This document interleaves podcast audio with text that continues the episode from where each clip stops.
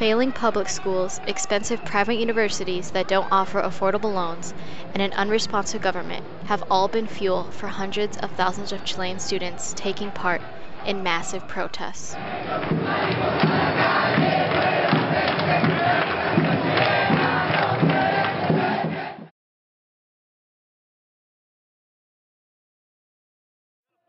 The protests in this South American nation began in 2011 when Universidad de Chile students took to the streets to demand change from the tax system created in 1981 during the dictatorship of Augusto Pinochet.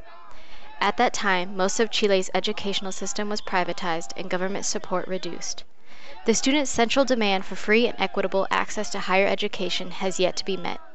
In the last few months of Piñera's presidency, and with presidential elections looming on November 19, 2013, the protests have been intensifying.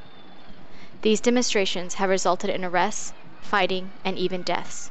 Violence between the police and students is a common occurrence. At each student protest, hooded figures called encapuchados appear grasping rocks in their hands, tearing down stoplights, street signs, destroying bus stops, and throwing Molotov cocktails. Police use tear gas, water cannons, and nightsticks in response. These small groups of violent protesters present at the student march are acting out against the inequality and unjust treatment of the poor, a pandemic outside of the education crisis itself. Meanwhile, newspapers in Chile focus on this violence, providing the government with reasons to ignore the legitimate demands of the student leaders, professors, and workers, those who believe that equality, free education is a right for all Chileans. The government of Chile is now facing the biggest cry for revolutionary change since the Pinochet era: education as a citizen's right.